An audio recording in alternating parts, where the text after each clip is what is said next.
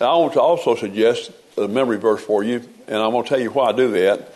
Uh, sometimes I have a hard time when I get up. The devil works on me, and uh, it doesn't happen all the time, but about two weeks ago, several times when I got up, I just felt this tremendous sense of dread. And I, I, I knew what a great sinner I was and didn't know if I could meet the challenges of the day.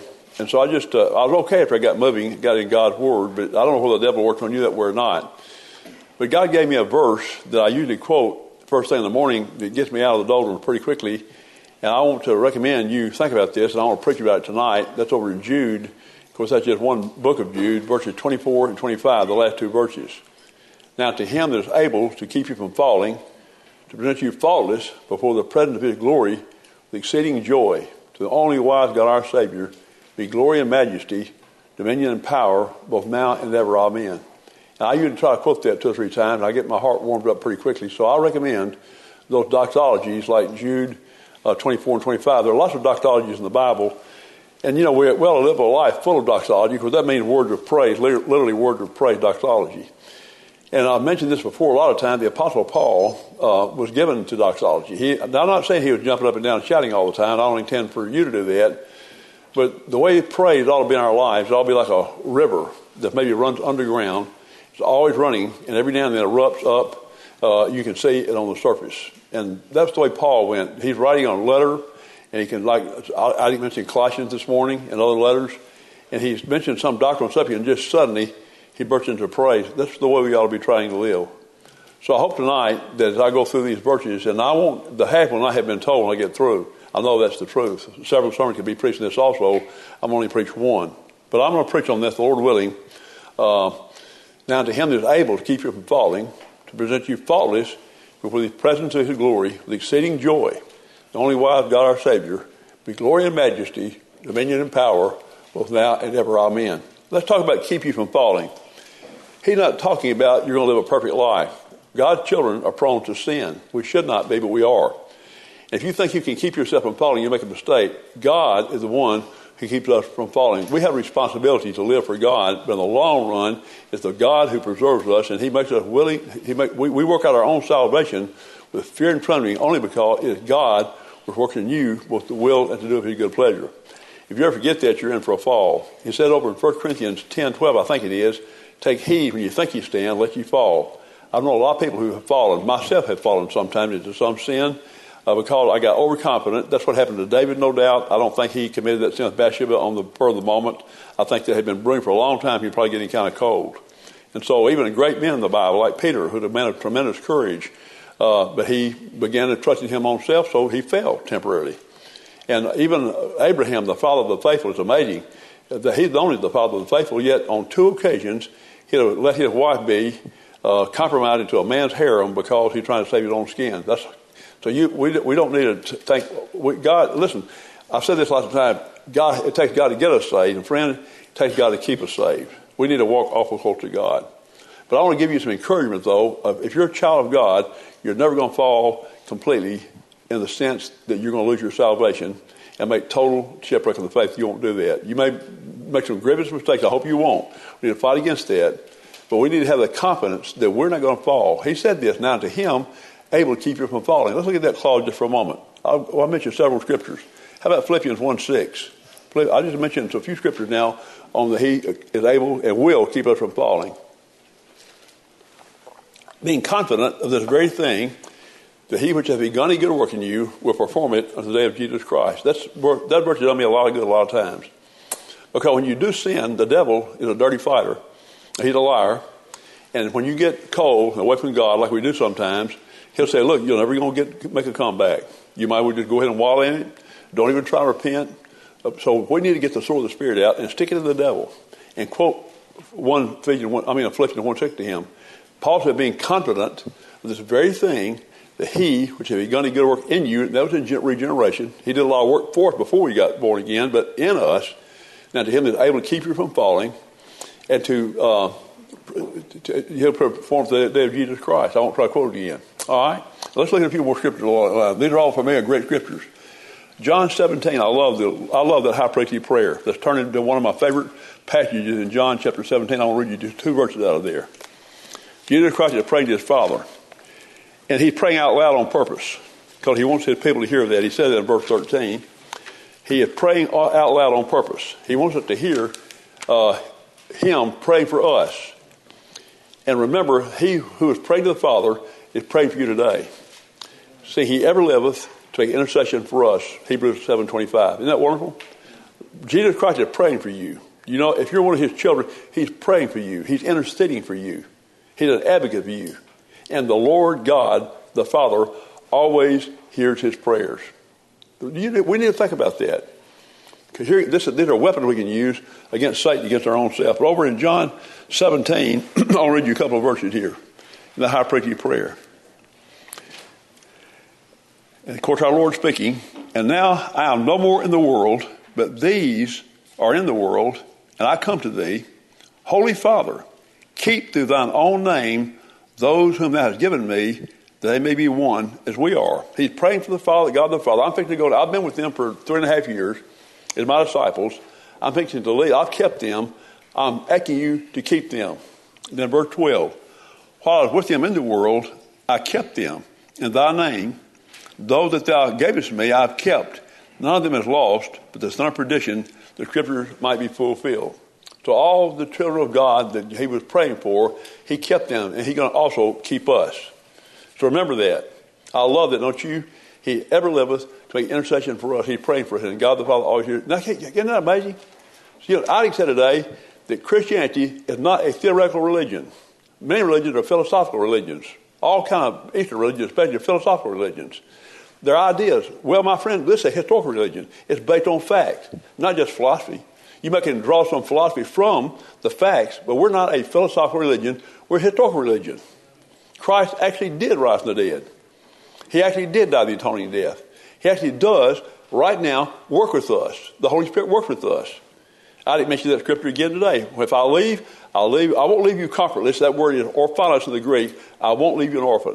I'm going to send a, a light comforter, the Paraclete, the Holy Spirit, to be with you, and He's with us. That's a historical fact. We need to remember that. It's not just some kind of mental assent. We don't come to hear a lecture. We here to hear a sermon.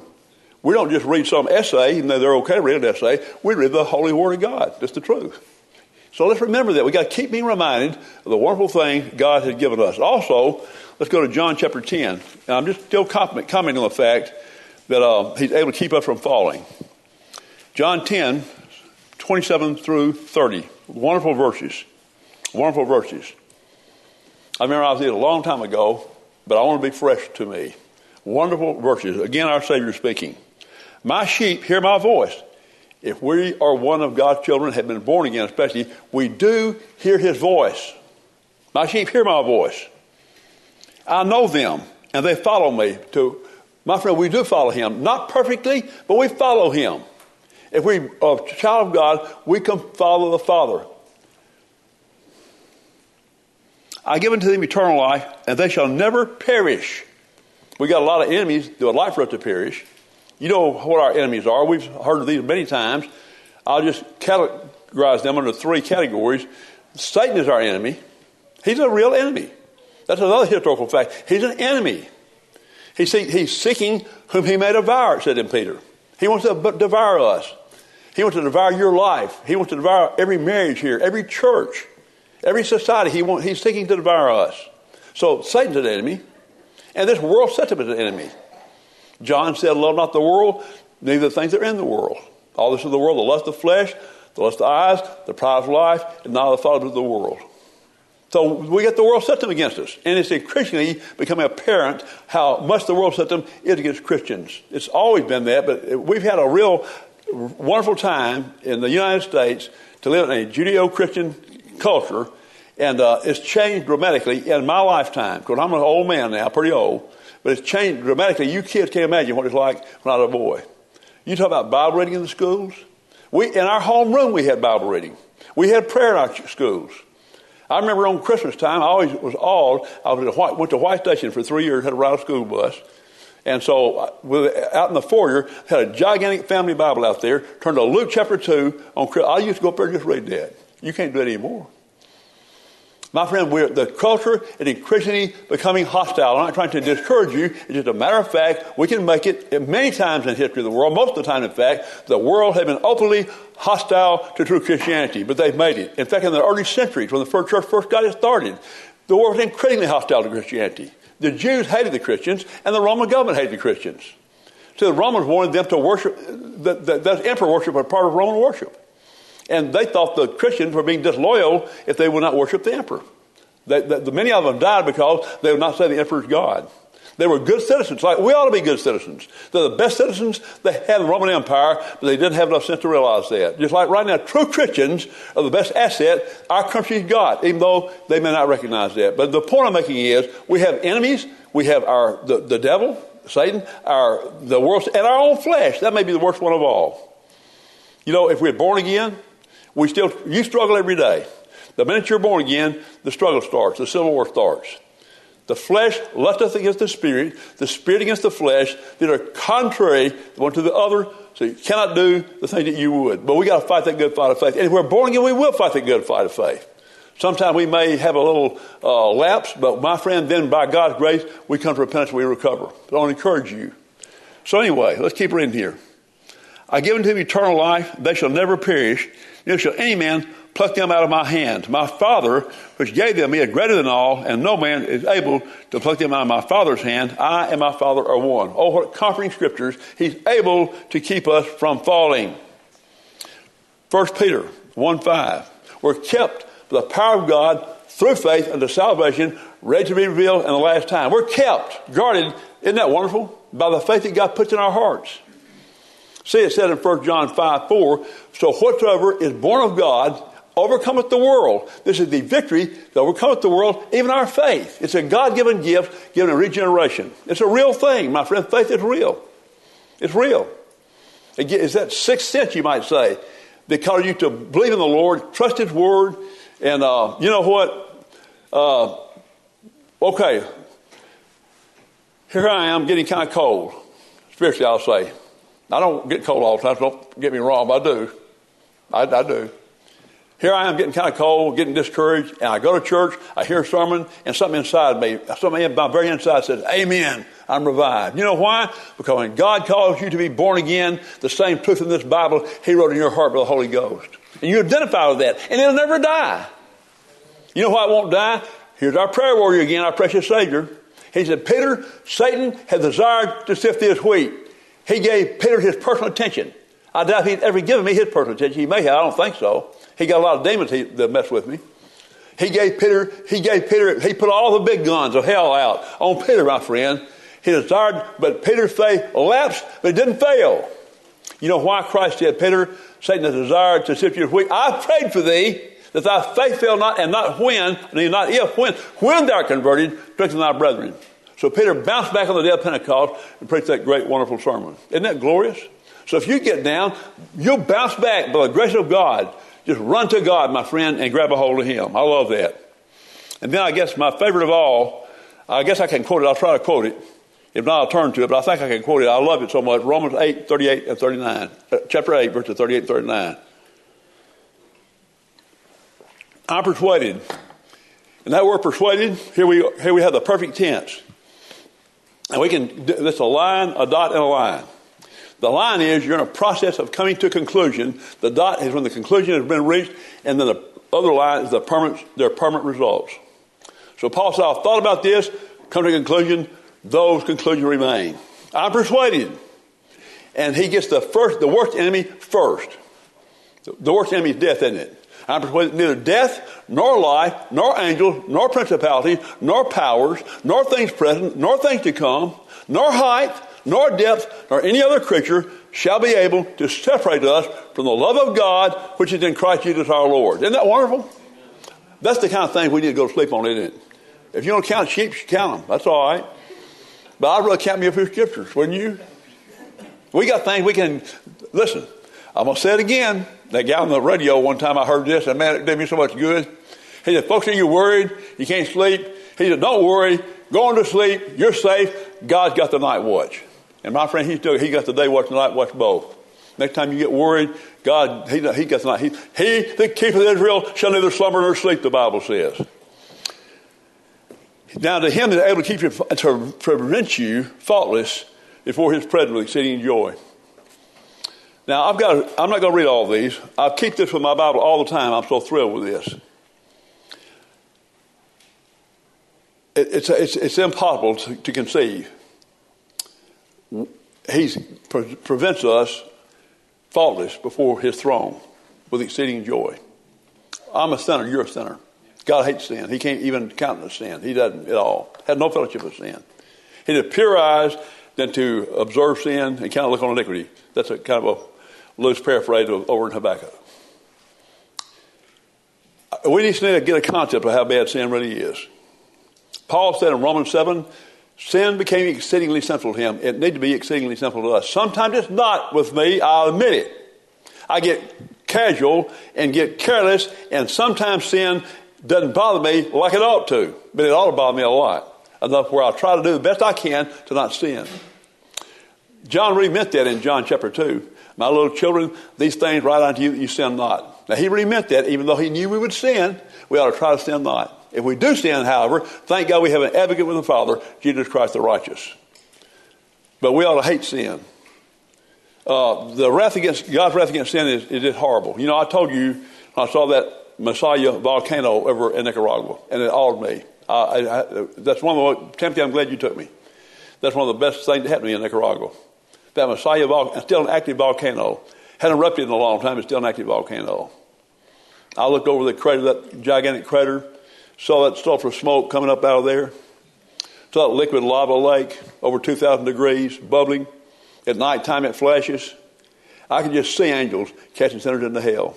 I could just see that. In fact, the conquistadors, when they came over 1500, they called it the gate of hell. That's what, it's, a, it's a real thing. That's where I deserve to go. But my friend God is able to present me faultless before the throne of His glory with exceeding joy. So I'm going to read you a couple of scriptures here and uh, ask God to help us to really meditate on these. And I think the first one I'm going to read Revelation 14 5. I'll just read a few of these. I got a whole bunch of them. If you want, I'll give you one of these if you want it. I got, I, get, I carry this around with me. Talk about the saints in Revelation 14 5. In their mouth was found no guile, for they are without fault before the throne of God. That's amazing. That's amazing. Because you know God's throne, uh, we'll mention over in 1 Timothy 6. He dwells in the light which no man can approach into, whom no man see nor can see, to whom be honor and power and glory forever and ever, everlasting. Amen. Man can't approach to that light. In fact, God's holiness is so great. In 2 Thessalonians, He goes to destroy His enemies with the brightness of His coming. Well, I just want God to help me see my sins. Not too much now. I ask God, Lord, don't, don't just, just ruin me with them. I've got my dear friend Jimmy Barber one time prayed for God to show him his sins, and he said he had to ask God to back off. And I would too if I could really see myself like I am. I can see partly what I am. I want to see some of it sometimes. But so I can repent of my sins and thank God for His mercy. You know, when you go buy a diamond, they say, uh, I haven't melted diamonds lately, but they say that what they do, they get a black piece of velvet and put that diamond on there to see the contrast. And we can't really appreciate salvation until we see the blackness of our sins. We can see the wonderful facets of the diamond of salvation when we see on the background of the blackness of our sins. So it's a mercy when God lets us see our sins. He came not to call the righteous to repentance, but sinners to repentance, didn't he?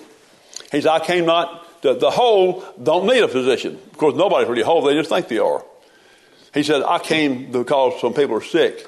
And that's the kind of people God calls to salvation. Look, Just one or two more of these. Uh, Colossians 1 21 and 22.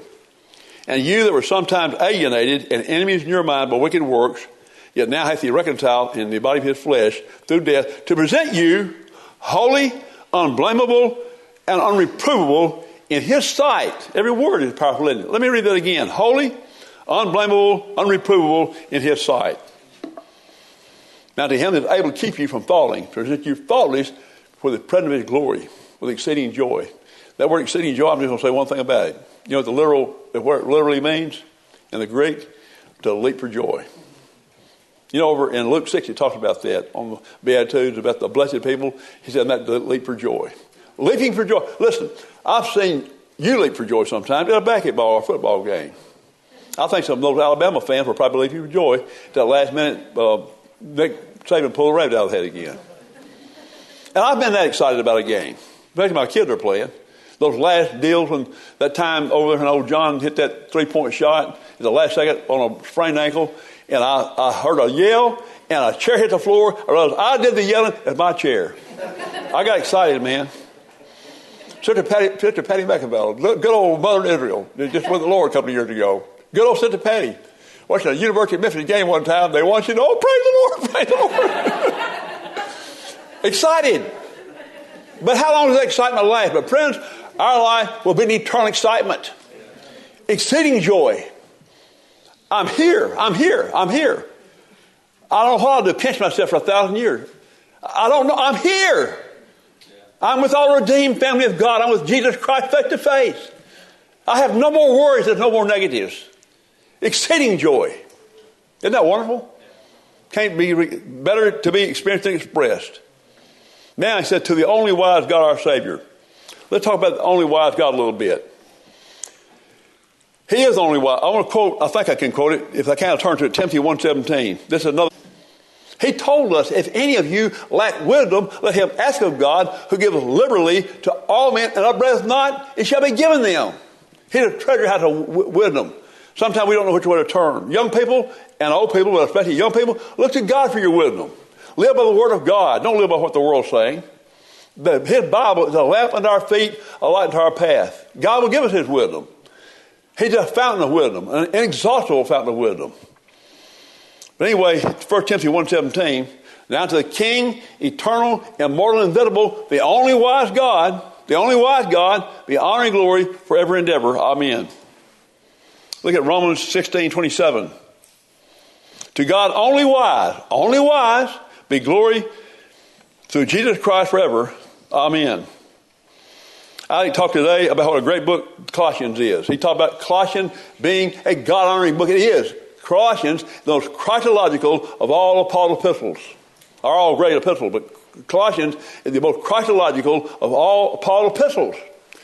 And look what he says in Colossians chapter 2, verse 3, talking about Jesus Christ. And whom are hid all these treasures of wisdom and knowledge. Wisdom and knowledge. You know, when the world goes against God, they really mess up. Let me give you one example. There's all kinds of examples we could give, and you can think of a lot too. When we turn from God, we make a lot of mistakes. You know, the Chinese, for a long time, that ungodly tyranny, had the one child policy. I used to follow that because it grieved me. I used to follow a man named Steven Mosher, a Christian man who was exposing what was going on in China. Forced abortions, forced infanticide, population too big. We got to do something about that. We do these draconian measures and many people were sorrowfully had their children ripped out of their very wombs. Now, guess what's one? China is in a, an amazing, look it up, demographic, demographic crisis. Their population is aging. It's aging. They messed up. They're aging. They still got a lot of people, of course. India, by the way, is the most populous nation on earth now, not China. But they're aging. They messed up. And people got used to not having children. They wanted to have children now, even get subsidies. They're still not having children. Not only that, they aborted the girl babies because the men, they want to have boys to carry the family name on. So there's a millions and millions more men than women. Not enough to even marry them, stuff like that. Nightmare. And whenever we go against God in any way, we really do mess up. And He's got all the wisdom. So let's live as much as we can by Him. Our country used to live to a great measure by the wisdom of God. We're not doing that anymore. So I think the future may be dire. Let's beg God that He will turn it around and let's be the best Christians we possibly can. Uh, then we'll be an asset to our nation and a glory to God. But our kids, when God says live a certain way, let's live that way. God says one man, one woman in marriage till death do us part. That's God's way. It's a wise way to go. The best way to go. God, kid, God said, obey your parents. That's the best way to go. You know, Ernest Hemingway died of suicide. He had a great novelist, even I don't like those kind of novels very much. He had a great novelist. He, he, he lived a terrible life. They say he's an unbelievable rebel to his parents. He hated his parents. He treated them terribly. And he wound up finally committing suicide. We got to go do it God's way. We got to do it God's way. But I want to talk about his and creation for a minute. Let's say this. You know what? One reason why I believe that evolution is pushed so hard that the devil does that is because uh, the first thing God wants it to know in the Bible is not He's Redeemer. He wants it to know about that is He's the Creator. We know what the first sentence said in Genesis. In the beginning, God created the heaven and the earth, and then goes on for several chapters and talks about that creation. And then if you'll read the Bible, and the next time you read through, maybe this next year, hope you'll read through this year, like you ought to every year. I think we ought to do it once a year at least. Then you look and make a note of all the times that creation is mentioned. You'll be amazed. The New Testament and the Old Testament both are interspersed with talking about uh, creation. Because listen, if God can create this earth, that means He got so much wisdom and power, He can do anything. So we're, we're, we're really hitting at the very image of God, His wisdom and His knowledge, His power, His ability, when we deny His creative activity. And I love Tony Martin. I'm ready for another talk pretty soon. Old Tony gives some wonderful talks about the intricacies of creation, the incredible intricacies of creation. He's coming up with more all the time. I, I just give you one. now, when, I, am in India, I do this, and that works every time. It's all you got to do. And you got to say, well, I don't have to remember too many figures. The moon 240,000 miles away from the Earth. Sun 93 million miles away. Every time I look at the moon, it's a reflection of the sun. It's like a mirror. It's in the right place, right angle. It's so precise we can predict sunrises, sunsets, all kind of things, moon phases, years ahead. That's it, that's a little bitty thing. Everybody knows that. My friend, the atmosphere they call they say we live in the Goldilocks zone. Not too hot, not too cold, just right. Even the secular people say that we live in the Goldilocks zone. Right amount of oxygen, uh, right amount of gravity, you just name it. That's just the minor stuff. All, and our bodies, my God, friends, it said it over in Psalm 139, 14, I will praise thee, I'm fearfully and wonderfully made. Marvelous are thy works, that my soul doth right well. Our eyes, better than any camera ever admitted, uh, uh, uh, invented. A mind, no computer. I don't care. Talk about artificial intelligence. It may be a challenge. It will be. My friend, never rival what God put in our minds our balance system. I can just go on and on and on. Anyway, I want to read you a few scriptures on that. Oh, in Psalm 104, verse 24. Oh Lord, Psalm 104, verse 24. Oh Lord, how manifest are thy works. In wisdom hast thou made them all. The earth is full of thy riches. And they're still discovering them. Isn't it amazing? God leads us without excuse, doesn't he? Now, in, in the last I don't know, I know the last 30 years there's been a veritable revolution in the world of microbiology. Read some of Michael Behe's books. It's incredible. There's no such thing as a simple cell. You know that? Study it out. The cells, my friend, are marvelous engines. They got engines, they got gears in them. It's, it's incredible what's in the cell. And I'm sure we're just t- t- touching the hem of the touching the hem of the garment. The, the DNA project, the geno- human genome project, there's enough information, precise information about our DNA to fill a set of dictionaries, encyclopedias. And if something gets out of whack, we have a Down syndrome baby, something like that. It's amazing. It's absolutely amazing. So there, both the in the macro world, with a different Hubble telescope and stuff like that, we're seeing stuff we can never even even dreamed of. So God is leaving us without excuse. Because you don't need. I'm just preaching to the choir, and I know that. But we ought to thank God, my friend. He, we ought to think about His creative ability. The next time we go out at night time, look at the sky, especially out in the country, we got all these street lights. We can't see much in Memphis. You get out in the country, look at those stars, and just be in awe. I can. No wonder David wrote such great psalms. Out there keeping those sheep, seeing those stars, uh, that cold, pure air. I can just see him doing it, practicing that sling so he can take on Goliath. Uh, how, how great it is you know, when I took biology at University of Memphis, I'm not a very good biology student, but I got I got to appreciate the trees and the the, the, the where the leaves fall and the, the just the, what they I don't know the, uh, all the things that the process that God uses photosynthesis and stuff like that. It's amazing. I guess adults sometimes don't think about stuff like that, but ought to. Listen, one more scripture about that. Look over in Proverbs three nineteen. Proverbs 3, the Lord by wisdom hath founded the earth, by understanding hath he established the heavens. Oh, what wonderful scriptures to think about. Now, I'm going to close with the doxology. And like I told you, the half had not been told. But I just want to read this to you. A lot can be written about this and preach, but I won't do it. I just want to read it to you and hope I can whet your appetite. So let me quote now, get a running start, and then finish off.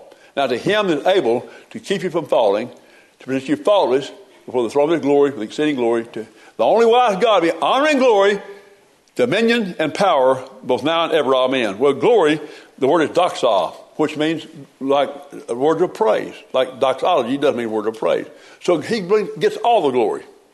And over in Isaiah 42, it says, uh, I am the Lord, that is my name. My glory will, not, will I not give to another. Neither will I pray to graven images. We can glorify God, pull out all the stuff. You can't overdo, you can't overdo glorifying God. I can't, yeah, I, I do a lot of hyperbole. I'm kind of excited mind. I do it, but about that, I'll never do hyperbole when I'm bragging on God. I can't overdo it. I may brag on somebody else to overdo it, but I can't overdo bragging on God. So let's do that in our hearts.